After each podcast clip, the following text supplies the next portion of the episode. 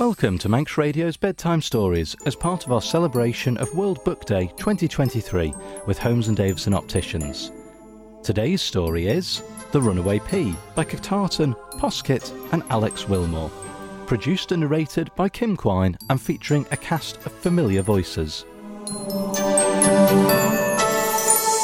It's six o'clock and we're ready for tea.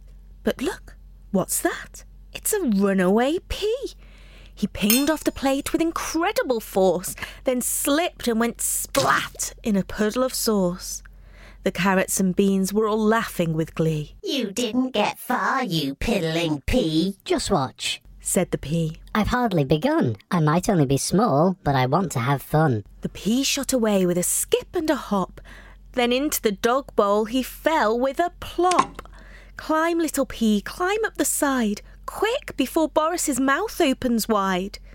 The runaway pea jumped amazingly high and so nearly landed in Boris's eye.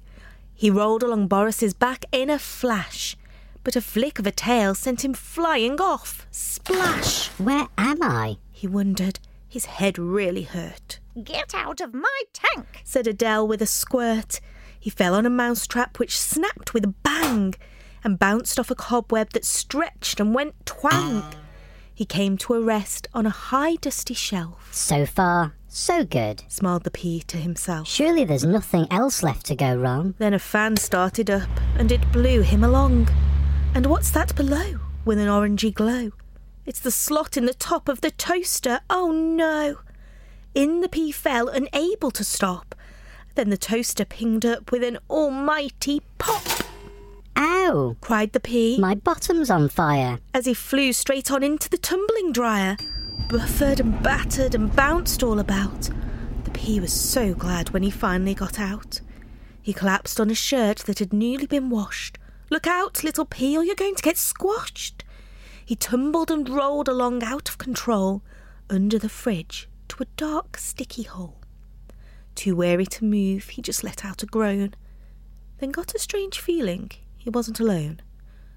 Out of the doom came mysterious shapes, a dried-up banana and two mouldy grapes. Oh dear, said the pea. What happened to you? We were naughty, they said. We all ran away too. We don't recommend it. They whimpered quite sadly. You'll get old and wrinkled and start to smell badly. I've changed my mind, said the runaway pea. I'll get back on that plate and be ready for tea. You won't, said the grapes, because you've been on the floor. Runaway pea, you're not loved anymore.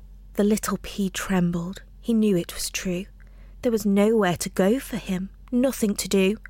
Helpless and hopeless and feeling forlorn, his tired eyes closed and he gave a big yawn. But a magic thing happened while he was asleep. He woke up beside the recycling heap. The soil was soft and the weather was sunny, and soon the pea started to feel a bit funny.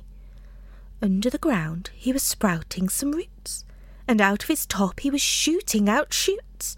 The shoots all had pods, and inside every one was a party of new peas, all bursting with fun.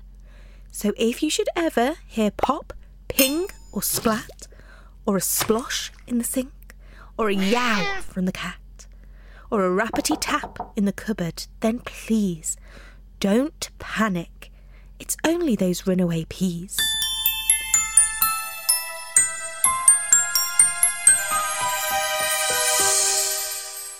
Thank you for joining us for today's bedtime story. All the episodes are now available as a podcast from manx radio dot com or subscribe via your usual podcast provider.